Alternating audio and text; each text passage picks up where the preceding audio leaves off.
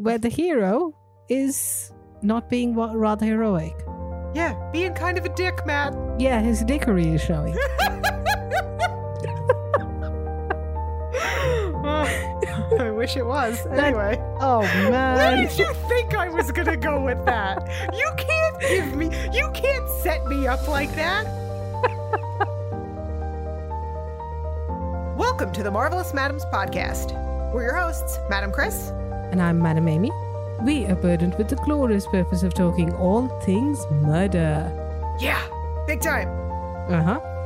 Madams, assemble.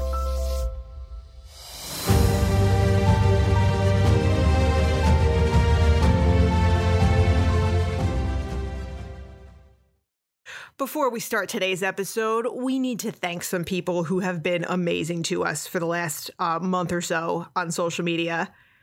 And we'd like to start with one of our absolute favorite humans, Charles at Geek and Eats. Thanks so much for sharing our crazy asses with your followers every week. We really appreciate it. And Comic Chick, we share your love for all things Enoch. Miranda Greentree, shoot us a DM and we'll work on a jellyfish safety PSA together. We'll see if we can get the two Toms to join us. Atadana Girl, we love talking Agents of S.H.I.E.L.D. With you.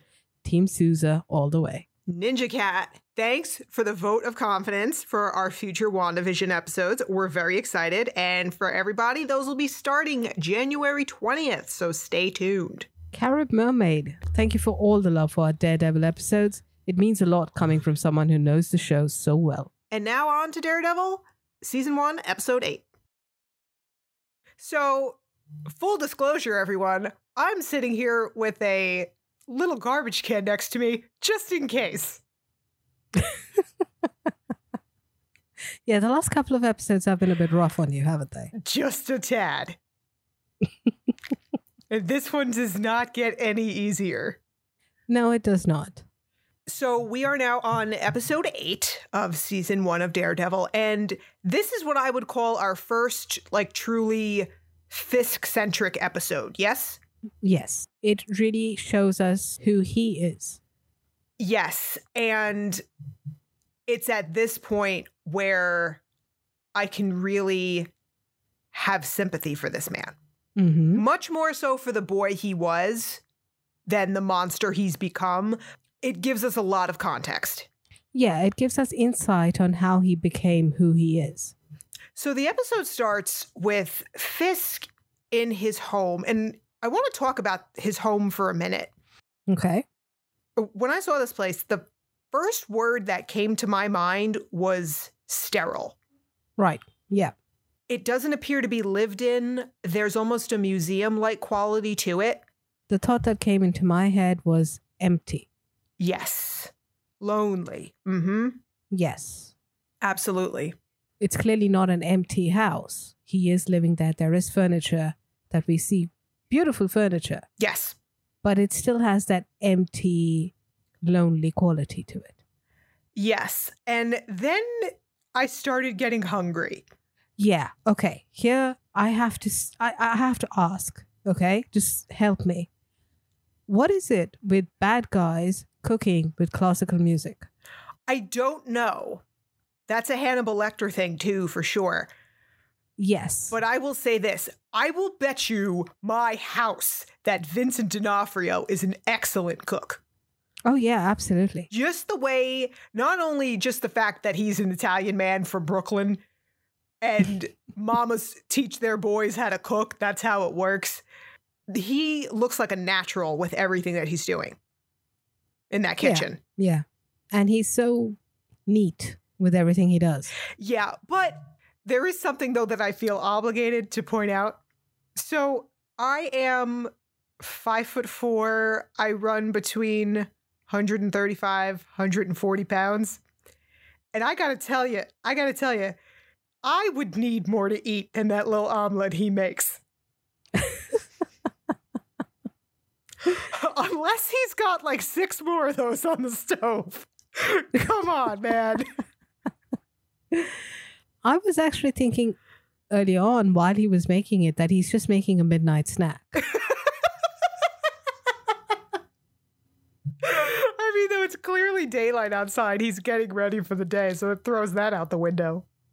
Yeah, that was my earlier thought, which is which then obviously got proven wrong. Maybe he's on a diet. He'd still be dying an hour later. Like, that's not filling this man. True. No way. Now, we've talked before about how well they merge flashbacks and present day with Matt. I think they do an even better job of it with Fisk here. Yeah, and once we have this montage of him getting ready, which I I do really like his walk-in closet, but the transition we see from the classical music while he's getting ready and all of that to when he sees himself in the mirror as that little boy, very well done. Yeah, that's like horror movie fuel. That's Yeah. That's night Yeah. that's nightmare fuel. Yeah, it was really well done. And subtly, it slowly changes, and you're just like, oh, okay. Now, we've said in past episodes that they did a good job of casting the kid who plays young Matt. He's believable that he could eventually grow up to be Matt Murdock, at least like TV believable. Yeah, sure. I feel like they kind of dropped the ball here with young Fisk. There's no way that this blonde haired, blue eyed little rosy cheeked cherub grows up to be Vincent D'Onofrio. that would be like. th- Like if somebody were to make a biopic of me and you cast Marisa Tomei to play me as an adult. I'm not quite sure. I let me put it this way. I didn't find it glaringly obvious, but I would say that the that boy did a good job. He did. He's an excellent little actor. Yeah. So this is our first glimpse into what Fisk's childhood was like, and we can surmise just from this little bit probably wasn't great. Yeah, the blood splatters don't exactly translate to a happy childhood. Yeah, yeah. so Fisk is getting ready for his day on one side of town, and Foggy and Karen are starting their day over at Nelson and Murdock. Yes. And they are discussing what to do about Union Allied. And Matt, being Matt with his super hearing abilities, overhears their conversation. Yeah, I thought this was hilarious. I'm like, oh, guys, you think you're keeping things from Matt? How quaint. Yeah. And then Matt goes on. This kind of actually pissed me off to a certain extent, Yeah, where Matt is telling them to back off. yeah, yeah. And Foggy says to Karen jokingly about himself, on occasion, some dickery may leak out. yes, this is indeed some dickery leaking out of Mr. Murdock. Yeah. Yeah. And the fact that he's using that kind of language with his secretary, again, it's coming back to the same thing. They're not being professional boss and employees. And he told Karen he hates her coffee. Yeah, he he is just waiting desperately for a lawsuit. Terrible boss. Terrible. He's lucky he, he doesn't actually have any money because Karen would have sued his ass off. Yeah, so the whole thing here is that, as we saw in last episode, Foggy saved Karen's ass when one of the enforcers was about to try and kill her again. So she kind of had to bring him in on this. And now they're struggling with, well, should we bring Matt in on this whole thing? And he, like you said, pretty much makes that decision for them with his super hearing. Yeah. Hell, he didn't have to be in the same corridor with them. He had to be down in the same building and he'd he'd have heard everything anyways. That's true. So, to be fair, Matt is telling them to stay out of it. True. He is scared for them. He does love them and doesn't want to see them get mixed up in it. Yes. But I think there's also a little bit of he's mine. Yeah, I think it is a little bit of that and it's hypocritical of him. Absolutely. As if they're not allowed to care about him too and worry about his well being. Yeah. And he's not telling them what he's up to. Right. And he's what he's doing is even more dangerous than what they're doing. Yeah, absolutely. And he wants to do it his way. Right. Because that's the right way in his mind. I don't know. It it kind of pissed me off the way Matt's behaving. Absolutely. And then he gives them the story of, oh, let's use the legal system to their advantage. Bullshit. Yeah. Yeah. I think, I don't know how much of that is a line to keep them pacified and how much he still believes that it's possible. I think it's a bit of both, but I have to say this Matt may be the blind one, but Foggy just cannot see anything that's right under his nose. Yeah, and there have been a lot of signs. A lot of them. Yeah. I mean, Karen is just joined the team and she's noticed the amount of times Matt has come in injured. Yeah. I mean, Foggy lived with the dude. He wouldn't he notice the fact that suddenly his friend is falling very often? Yeah, I mean, if nothing else, you've got to assume Fight Club, right?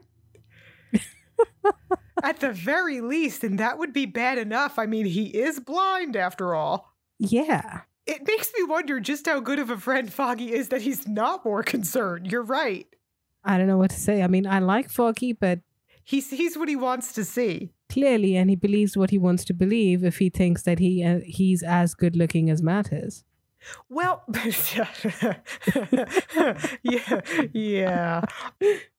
But you know what? It also might be a little bit of ableism in here too. Despite the fact that Foggy knows what Matt's capable of in a professional sense, it's probably just so ingrained in him the idea that a blind guy couldn't possibly couldn't fight or be significantly more independent than Matt is. True. Yes. And we've absolutely seen Matt use his, we'll call it disability, to his advantage. Yeah, absolutely. He's playing the game. Yeah. And he's played it with Foggy ever since they've known each other. Yeah. Which makes Matt a rather shitty friend. It does, because here's the thing not only does Foggy see what he wants to see, Matt also only shows him what he wants him to see. Yeah. So then that brings up the question is Foggy the naive one who's seeing only what he wants to see, or is Matt playing the game really well? I think it's both. Okay. And I think Matt does start to get sloppy at some point because, too, a person can only live this large of a lie for so long. It's exhausting. And two, the more Yeah, I agree. the more stressed he gets, the more he goes through in this season. I mean, something was going to give at some point. Yeah, true. So while these three get down to business at Nelson and Murdock, we head over with Fisk for another bad guy meeting. Yeah. So in this bad guy meeting, we have a rather interesting event. Indeed. Fisk apologizes. yes, mark that down on your calendars, people. Yeah. And the guy still has his head on. Yeah. But that doesn't mean Fisk is getting, as he would see it, soft in any way. No. He's playing the game, which is smart. He is. Now, something he says here really just rankles me, and it has to do with this mentality of organized crime and the mafia. When he tells Nobu that he doesn't like his quote, honor questioned. Ugh. These criminals and their codes of honor. Give me a fucking break. well, everyone has to believe in something, right? This is true. Yeah. And it is very true that every villain is a hero in his own mind, for sure. And that is especially true with Fisk. Yeah. But, you know, it just reminds me of all those old time mobsters and their stupid rules and their codes and their voting systems. Oh, get out of here, you assholes. You all rolled on each other anyway. now, Fisk is super pissed at this Nobu character because he didn't give Fisk the full details of this cargo shipment. Basically, he didn't tell him about whatever the hell this kid was. Right. Now, we see something interesting here too. Wesley's reaction to all of this. Yes. Uh, Through this episode, actually, we see that Wesley actually does care about Fisk. Does he? Yeah. In his own very reserved, stunted way, he does. You know, I guess what it is is I think you're right, but I don't want to believe it Why? because he's such a reptile. I don't want to see him as human. That's a you problem. That's not a him problem. Yeah. I guess for me, it's also hard to understand why he has so much loyalty towards Fisk Mm-hmm. or why he cares so much about how he's respected. I mean, if it was one of those situations where Fisk found him, where it was like a Batman and Robin situation, where like Fisk found him as a teenager or kid, whatever, and brought him up and gave him a chance. But that's definitely not the vibe we get from their dynamic. No, I think I can understand to a certain extent. Let me explain before you start asking me where are the bodies.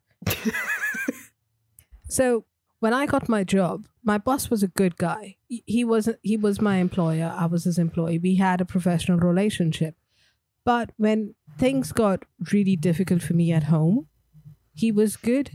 He was understanding, and I was loyal to him to the point where when his superior had asked me things that could have been rather compromising for my boss and his job security, I did not take the opportunity to do that. I cared about my boss. Okay. But the question is would you have had people murdered on his behalf?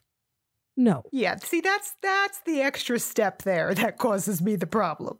Yes, I mean, that's obviously a problem, but like you said, everyone is a hero in their own story. In his mind, he probably justifies what he needs to do Yeah. for his boss. Yeah. And he may not have a conscience, but he may have feelings. Mm, hard for me to reconcile the two. It's a very gray area. So this whole encounter with Nobu prompts another flashback, and we're taken back to 1970-ish Hell's Kitchen, where we Right. meet Fisk's delightful father. hmm And he's running for city council. Yes, because he's a tiny little man who wants some power. Right. He's not even pretending that he wants to do good. No, not at all. And at this point, we realize again how similar Matt and Fisk are. Both of their fathers are the driving forces in their lives. For very different reasons. Absolutely. And it's clear over here that the Fisk family is not doing so well financially. No. And that's another reason the father is running for city council. He wants to use the office to line his pockets. Yes. And as many idiots of his type do, or did in the past, he went to a loan shark to finance this ridiculous city council campaign of his. Right. And understandably, his wife is unhappy about it. Yeah, with good reason. Loan sharks, Yeah. never a good idea. Never. Yeah. That's another rule for life. Yes, absolutely. We are just full of wisdom over here on the show, aren't we? Indeed, we are. Look at us. Look at me exhibiting common sense. Don't use a loan shark. so, the mother here, at this point at least, she's between a rock and a hard place. Because you can't just go back to the loan shark and say, ah, you know what? We changed our minds. Yeah. And if she does that, uh, I think we know what's going to happen to her. Yeah, because he did this without her knowledge. Let's be clear about that. She did not know about this. Yeah. But I also don't think it should come as a big surprise to her that her husband would do something so stupid and reckless. Yeah. Well, again, I think it goes to you believe what you want to believe. True. Yeah, I got a little incensed watching this. I just have blowhard asshole wants respect he hasn't earned. so back to present day, and we find Detective Blake is awake in the hospital. That rhymed. Yeah. I couldn't remember his name for some reason, so I just named him Corrupt Cop and Corrupt Cop's partner, no, see, there's too who many. was also a corrupt cop. Yeah, there's too many of those. We got to be specific here. Yeah, I I just figured I'll remember. Yeah, so Blake can't talk just yet, but gotta figure he won't appreciate having been shot. Yeah, Yeah, which is what has Fisk a little worried. yeah, enough to want him dead. Yeah, I mean, why try to have a conversation with the man? Uh, You're a little worried. Just kill him. Yeah, yeah, that's your default. Why not? Yeah, Fisk has every reason to be nervous about this because he's right. Foggy, Karen, and Matt really want to have a conversation with Detective Blake. Yeah. Fisk should be worried, and it's smart of him to be worried. But for the moment, Matt has the three of them digging for this information from a safe distance at the office. Yeah. they're doing more research on the entire structure of Union Allied and everything that goes behind it. AKA, Matt is keeping them busy till he can ditch them at an appropriate time and take matters into his own hands. Yeah, yeah. I'm trying not to think too much about it because it gets me a little pissed off. Matt is not my favorite character at this point. Yeah. Fisk is a guy who really enjoys sending messages. Mhm. And this is another great way to send a message. Have a guy's partner kill him. Yeah. Well, to be fair, even if he doesn't send his partner, he sends anybody, the message will be received because the guy will be dead. Yeah. And just what a great friend here, you know? Yeah. Well, there is a reason why the partner was told to do it because the security was so much. Yes. And Fisk takes the effort to meet this guy one on one himself, which the partner knows is a huge deal. Yeah. If I were that guy and I didn't know that Fisk first wanted me to do something for him, I'd be like, oh, I'm dying in this warehouse. I love the line where Fisk tells him, How much are each of these years worth to you? Yeah. I just loved it. He chills my blood. Yeah, and you know what? Fisk is being pragmatic about it, Yeah. but at the same time, he's kind of telling this dude that he knows he can buy him. Yeah. Because he doesn't want to die. It's as simple as that. It's not just that he doesn't want to die, it's that he is a man with no morals. He's been bought before. Yeah. He's going to take it to another level. That's all. Sure. And you're right about the security because Hoffman, the partner, is able Yeah. to easily get into that hospital room. But you know what? This might even be colder than Fisk. Hiding weapons of murder inside a sandwich? You monster. You sound like Joey. Joey and I have a lot in common, okay? Joey and I both would never use a sandwich to murder. We would never poison gravy. Never. That's my code. Yeah. I was more concerned of the fact that the needle was dirty. Well, who cares? It's being used to kill a guy anyway. What does that matter? True, but people should have standards. So let me get this straight. Your priority is that the murderer remains hygienic. Yeah, and it obviously can also be used as evidence. He's putting his greasy, gravy hands on the, the thingy to put the needle in. oh man. Should have used a bagel. Less mess. But the hole in the bagel, you know, can't hide a syringe there. That's true. Here's another tip for people who intend to murder. If you intend to murder someone, use a clean needle. oh my god. Please, disclaimer do not murder anyone with any implement whatsoever. Do not poison Yes, we- any food. We, do, not, condone murder. No, we do not. Here's a question What floor is this room on, and how the hell did Matt get in there? Because he's waiting for Hoffman. yeah, and here's another question. Why was he waiting for him to inject before he took him down? Yeah, like, dude, you couldn't have seen You're that all coming. about saving people. Yeah, like you didn't. Come on, Matt. We've seen you see all kinds of tools all over the place. You couldn't hear that fucking needle. You couldn't hear that there was something else in that sandwich that shouldn't have been there. Come on, man. And what about the liquid going in? Yeah. I feel like he dropped That the is noisy. Yeah. This one's kind of on him. Yeah. I love the fact that the partner murdered him because Fisk paid him and we are riding mad about it. It's the principle of the thing. yeah. Matt can't catch a break right now from us. So Matt tries to get a little information out of Blake before the poison fully kills him, but all Blake has to say to Matt is, "Is it my turn for this?" Yeah, man. You're kind of already dead. You just don't know it yet. Yeah, he just told you. Yeah. And I love the fact that they buy into their own propaganda. Mm-hmm. Well, I also don't expect this dude to really be coherent about what's going on either. He did kind of just wake up from a coma. Yeah, true. And he still, and he does have all that poison coursing through his veins. Yeah, so maybe we should cut him a break. God, this episode is all kinds of morally topsy turvy, isn't it? Uh huh. Where the hero is not being rather heroic. Yeah, being kind of a dick, Matt. Yeah, his dickery is showing. I wish it was. Anyway, oh man. where did you think I was gonna go with that? You can't give me, you can't set me up like that. You know, as soon as I said it, I just knew that I shouldn't have said that. but- Seriously, have we met? While all this is going on, Leland Owlsley is having a bitch fest. I love this guy. I don't even know what else to call it because that's exactly what it is.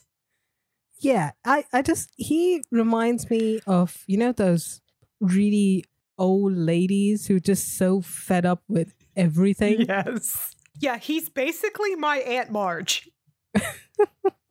so he's bitching and moaning about his life and being in danger. He's having Fisk's tailor make him one of those special body armor suits. Yeah, All he cares about is saving his own skin. yeah, You know, I kind of appreciate this in a way because he doesn't pretend to have any code. yeah, and well, it's understandable because he thinks he's above these guys. He's the money guy. He's the Wall Street guy. Very true. Yeah, he's not one of them. Yeah, But he's also getting a little big for his britches here. yeah, kind of. He's pushing Mr. Fisk a little too hard. Which is pretty much the theme of this episode. Everyone was pushing him. Yeah, I'm sitting here thinking, Owlsley, you are going to get a slow, painful death, and I'm just going to sit eating popcorn while you do. what a pain in the ass. Yeah, yeah. I wouldn't want him as my accountant for sure. Too much complaining. No. And this prompts another flashback to Little Fisk. And, oh, here's a moment where I relate to the monster. Do you feel dirty after saying that? No, I feel hungry because here we find baby Fisk being medicated with cake. Mm, yeah. What was it called? Zuppa. Yes. Yeah, that's basically Italian cake. There's probably some custard in it along with the sponge. Okay, that's nice. Yeah, it's good stuff. Yeah, I'm feeling hungry too. Yeah, so, and I guarantee you, this is not the first or the last time young Wilson Fisk will be medicated with cake. Trust me, little Italian kid growing up in Hell's Kitchen back then, he's getting cake when he's happy, he's getting cake when he's sad, and everything in between. Cakes all around. Yes. Yeah, so we find out that that baby Fisk was beaten up by a bully. Who was significantly bigger than him, I might Yes. And a. And older. and a major dick. I wanted to beat him up. yeah. I couldn't blame I Yeah. couldn't blame the father at that point. I can blame the father for having it go as far as it goes. Yes, agreed. But I sure would felt satisfied when he gave him a nice big whack. Well, at the same time, though, given the time period, given the area, the culture, that bully was also probably getting beat by his father every day of his life. It's a cycle of abuse. Hmm. It's where it all comes from. That's true. Yeah, that's true. so, as satisfying as that might be in a, a primal sense in that lizard brain of ours, I wouldn't want to see things worked out this way. In a perfect world, you know, he doesn't just go beat the shit out of this kid. And two, it doesn't come from a place of love. Yeah, it's coming from him being insulted. Yes, that's my property. Yeah. That's my kid. Only I beat my kid. And not just that, the kid was basically insulting Fisk's father. That was the Right. that's the crux of it. If it was just the bully beating the kid, the father wouldn't have done anything so much quite so drastically. I think you're absolutely right. And as if it's not bad enough to have the kid know he beat the shit out of this kid, he makes him watch. And he makes him kick him. Yes, he makes him complicit, makes him participate. Yes. It's clear that little Fisk did not want to participate. No. It's clear over here so far that baby Fisk is a very sensitive young boy. Yes. So it makes it that much harder to deal with this level of abuse. Yes. because you know this guy isn't just beating up other kids, he's beating his wife and his own kid. Yeah, and we see that later on in the episode. Oh, we'll get there. Yeah. So back to present day.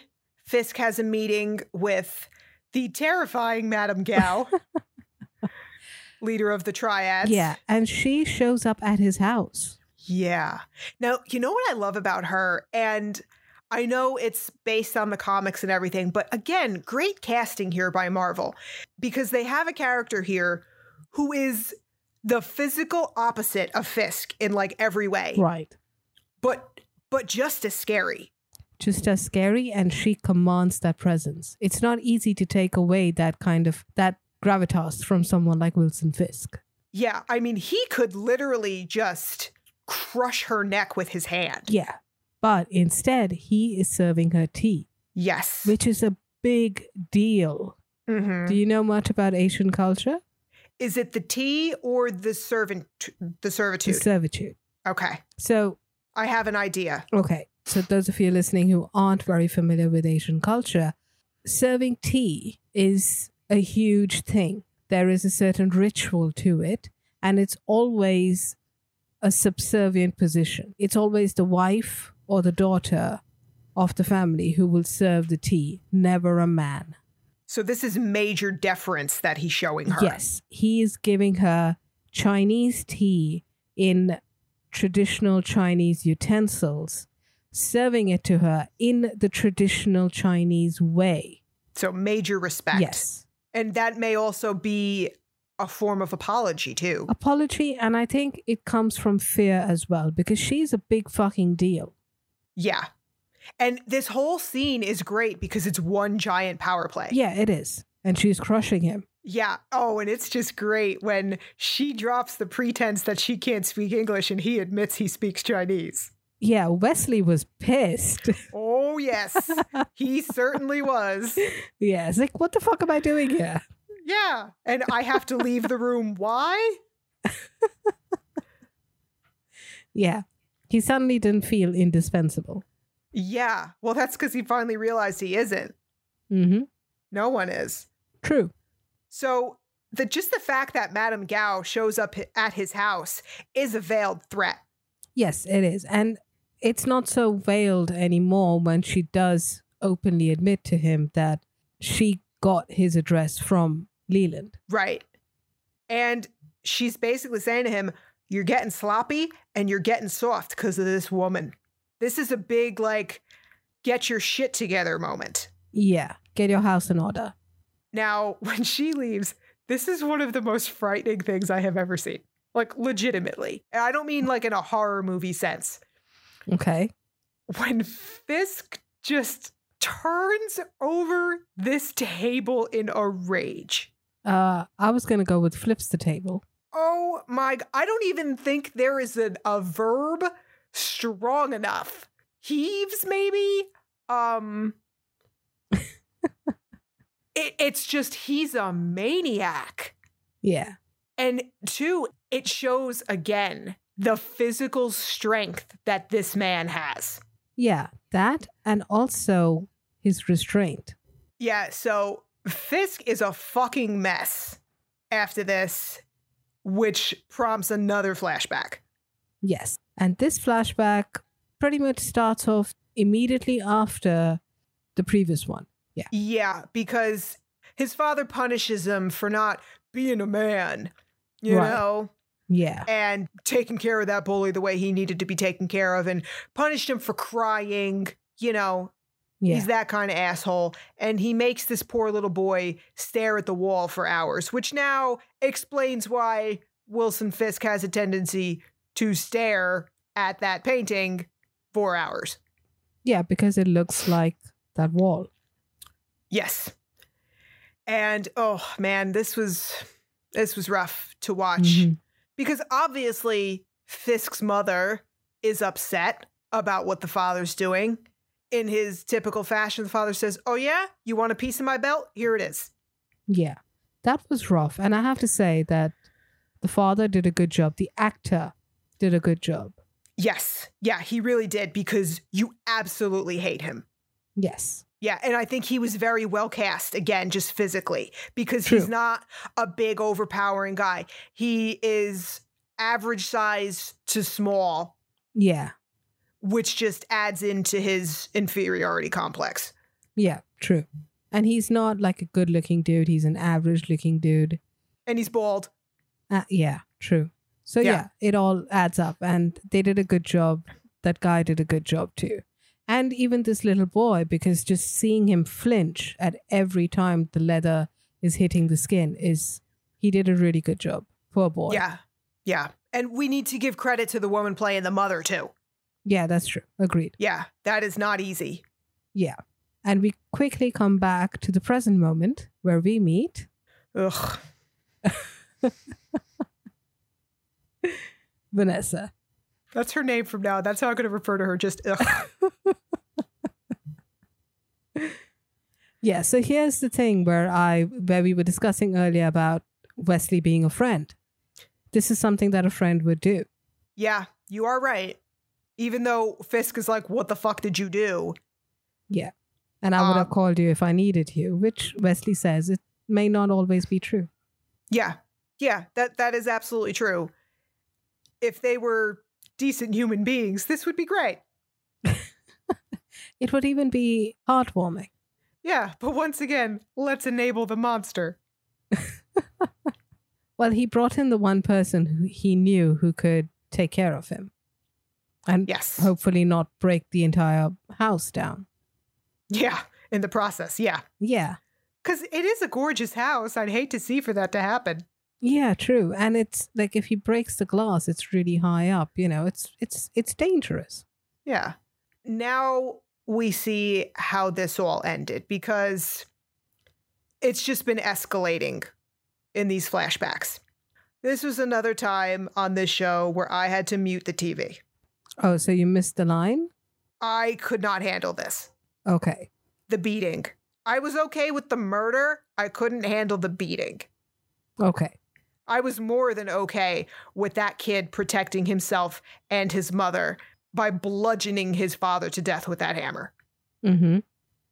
Good for him. Yeah.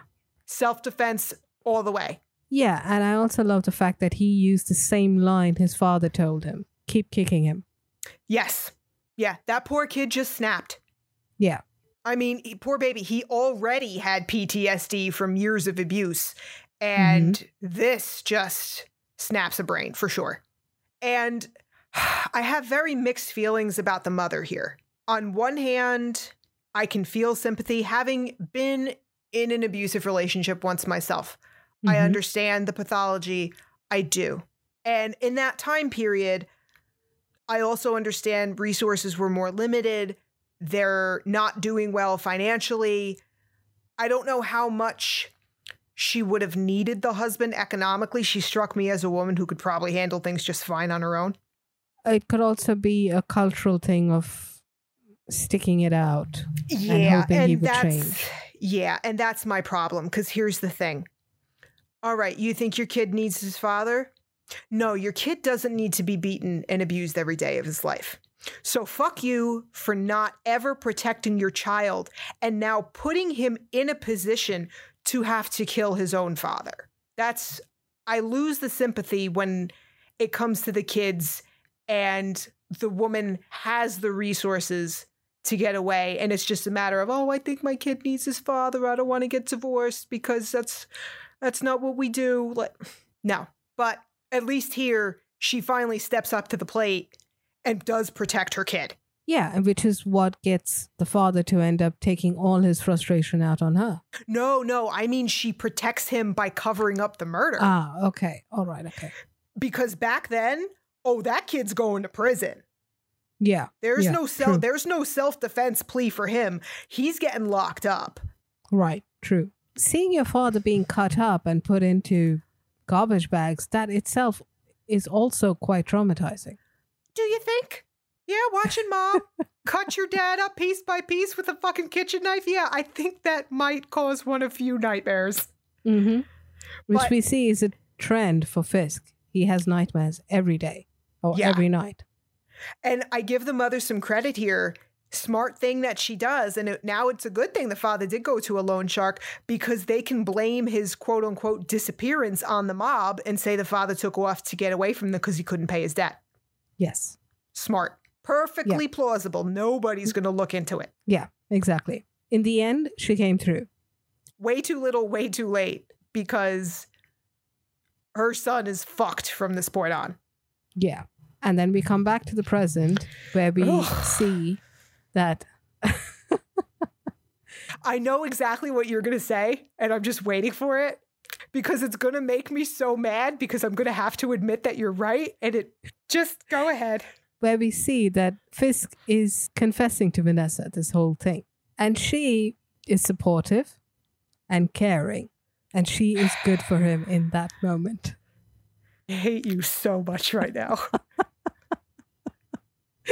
I couldn't say it with a straight face. I just had to start smiling. yeah, I know because I can't dispute any of that. She's right. Of course, it wasn't his fault. He was a child. None of that was his fault. If anything, he was a fucking hero. Yeah. He saved his mother, he saved himself because uh, ultimately his father would have eventually killed his mother. That's what always happens. It Yeah. always escalates. Yeah. Who knows? He could have killed her that day because he was really going at her.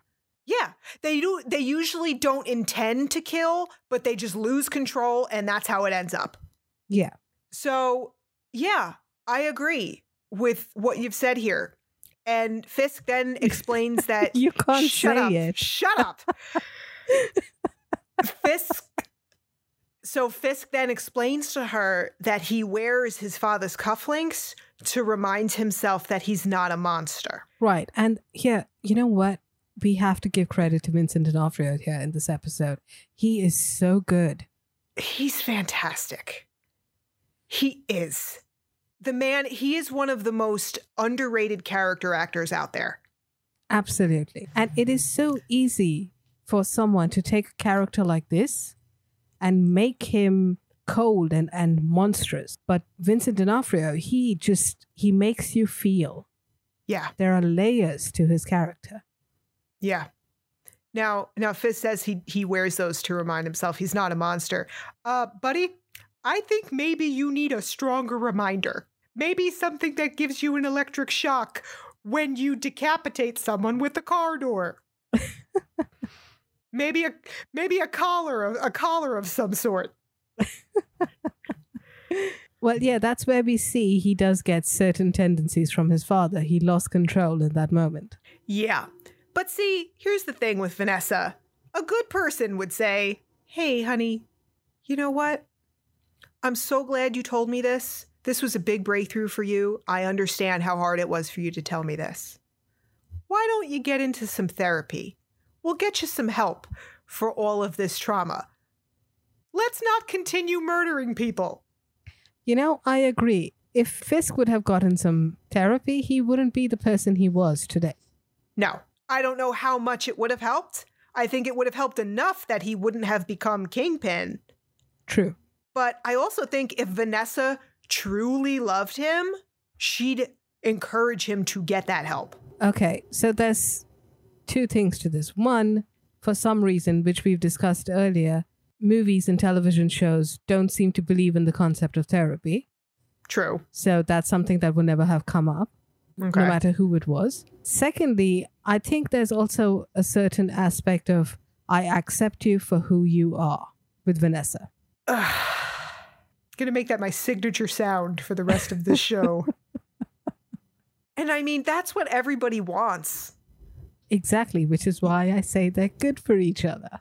But some people shouldn't be accepted for who they are. for some people, who they are is the major problem. In the real world, I would agree. Absolutely. And he definitely needs some therapy, preferably in a padded cell with handcuffs. But in this scenario, obviously keeping in mind that it's fiction, I think it's okay. I think that they're they're good for each other. Well, here's my last question for the episode regarding Miss Vanessa. hmm I, I say that, but I might have another. Okay. Fisk, we can understand, is just fucked to hell and back with trauma. We don't condone his behavior. We don't condone the person he is, but at least we can understand it. Right? What the hell is Vanessa's excuse? We don't know. We don't know her story. Just like we don't know Wesley's story between Fisk and, and Wesley. But I also feel like Vanessa is a lot more self aware. Yeah, I think she is. And I think that she is, she has those darker tendencies. She just didn't find the right person. And in this case, she found Fisk, which is probably one of the reasons why she's so eager to accept him for who he is. I feel like this whole Vanessa thing between the two of us is just you interrogating me and trying to trip me up.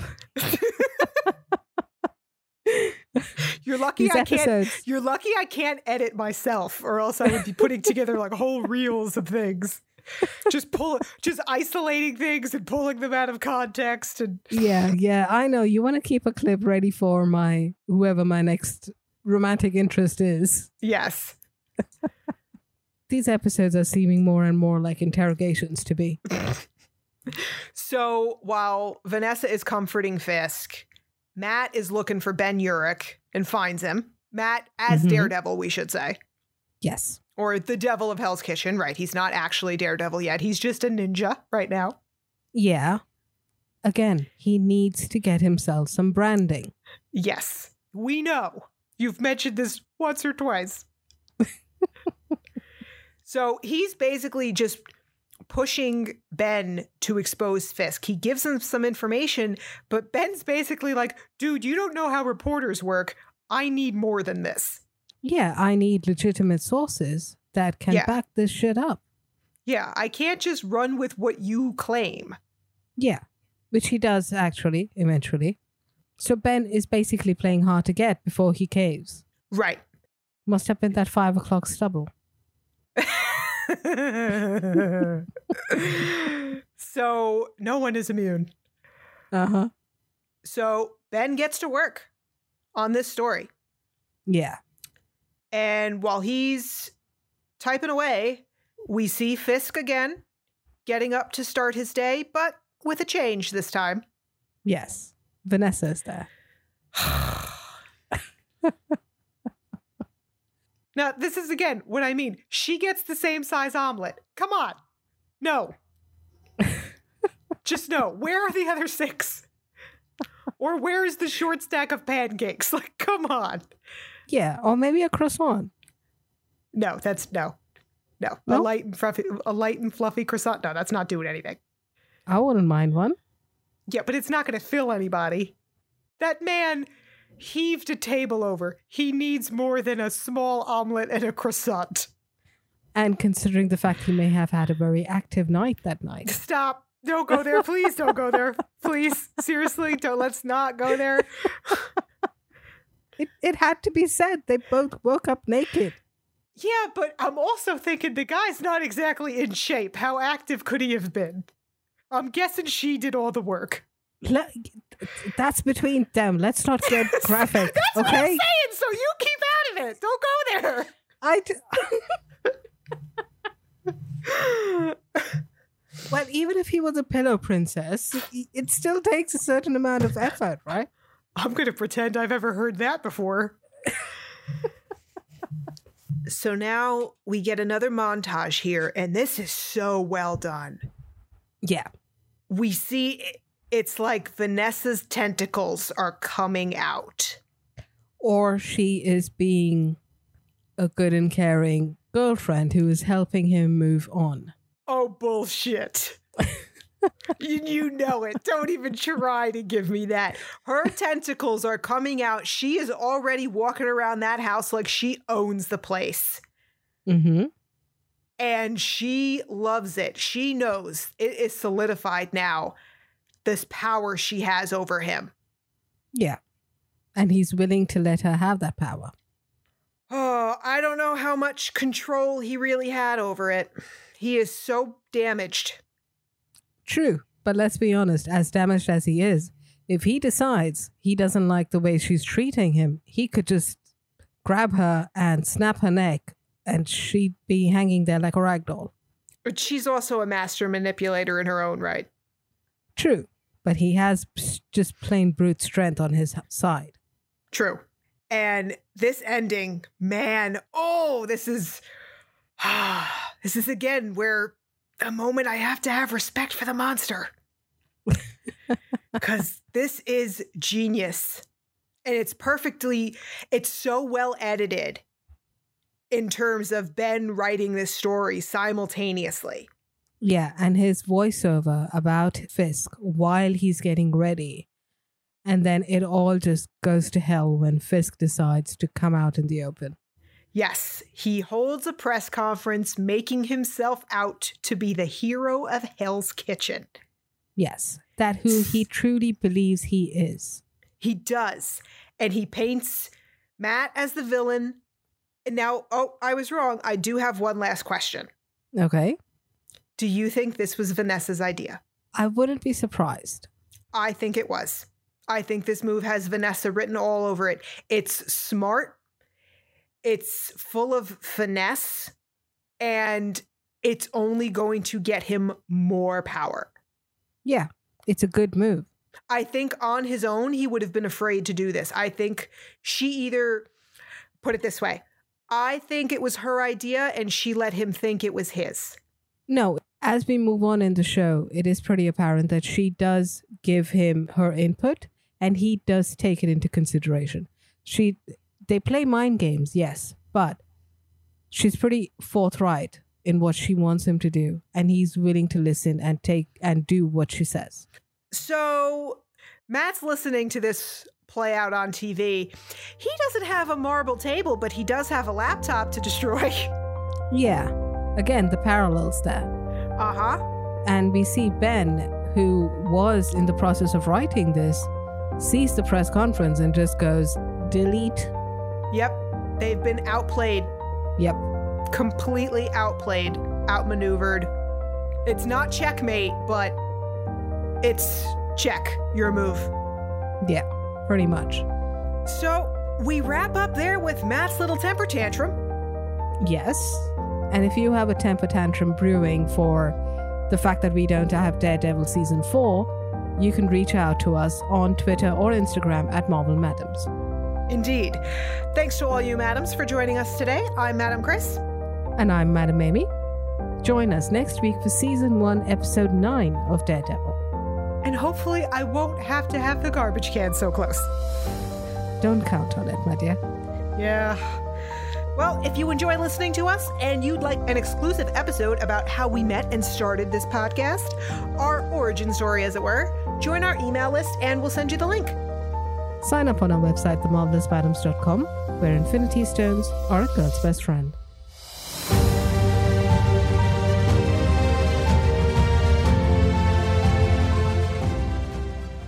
So glad I have some of this stuff unedited, saved. I can listen to. God, I'm going to be in court someday. All right.